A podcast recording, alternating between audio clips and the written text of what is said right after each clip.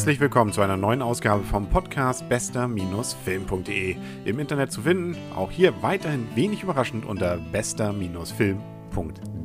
Ein Film, der schon seit dem letzten Sommer läuft im Kino und zwar genauer gesagt seit dem 3. Juli 2008, ist der Animationsfilm Kung Fu Panda.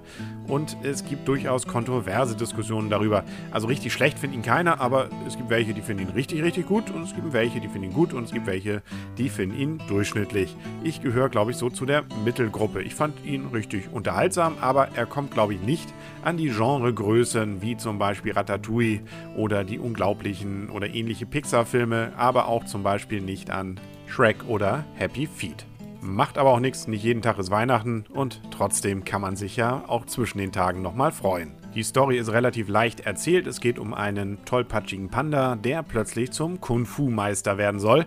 Das Ganze aber, naja, ob es ein Missverständnis ist oder nicht, ich will auch gar nicht zu viel darüber verraten, ist durch einige Verwicklungen dann plötzlich passiert und äh, die richtigen Kung-Fu-Meister sind davon nicht so richtig begeistert. Und er stellt sich auch erstmal nicht so an, als wenn er der große Star wäre. Aber natürlich gibt es irgendwo was richtig Böses und dieses Böse muss besiegt werden.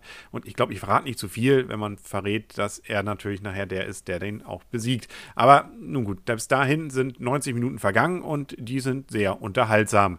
Es gibt ein paar ganz witzige Anspielungen an so typische Metal Arts Sequenzen, also solche Kämpfszenen von Kung Fu Meistern miteinander, so Bruce Lee mäßig oder auch, dass man so Yoda mäßig da den Obermeister hat, der natürlich sehr klein ist und so ihr seine ganz eigenen Theorien hat, obwohl der hier gar nicht der Oberwissende die ganze Zeit ist, sondern durchaus jemand, der auch Gefühle hat. Das ist durchaus eher ungewöhnlich. Ich habe den Film in einer Vorstellung gesehen, wo vor allem Kinder waren und die fanden den Film, glaube ich, richtig gut. Die sind da ziemlich mitgegangen und haben auch an vielen Stellen, insbesondere bei einer bestimmten Stelle, wo es eine Art Verfolgungsjagd gibt, mit dem Oberbösen richtig, richtig gelacht. Und auch ich habe hier und da ziemlich geschmunzelt. Wie heißt es dann immer so schön? Ein typischer Film für die ganze Familie und es ist eben nicht nur ein Kinderfilm. Teilweise wurde das so bezeichnet, vielleicht weil es so ein süßer Panda ist oder ähnliches. Also man kann ihn auch als Erwachsener wirklich gut sehen. Man sagt ja auch nicht Ratatouille wäre nur ein Kinderfilm, nur weil da eine Ratte mitspielt.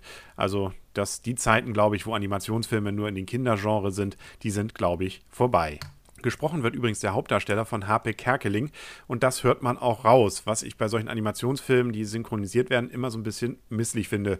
Ich fand schon Otto nicht so toll bei Ice Age, dass man ihn raushörte, weil man irgendwie immer Otto dann im Hinterblick hatte und so hat man auch hier HP Kerkeling immer irgendwie dabei. Das ist vielleicht meine ganz eigene persönliche Problematik mit Synchronisation. Andere finden das vielleicht gerade toll. Es wird ja auch dadurch aus Werbung mitgemacht, dass äh, HP Kerkeling den synchronisiert hat. Wer also auf Animationsfilme steht und Wally schon gesehen hat und noch in einer Stadt wohnt, wo dieser Film zumindest noch im Nachmittagsprogramm läuft, dann sollte man den sich eigentlich nicht entgehen lassen. Andererseits dürfte er demnächst auch auf DVD rauskommen. Naja, aber Kino ist ja sowieso immer viel schöner. Erst recht, wenn man da mit der ganzen Familie reingehen kann, wie in solchen Filmen.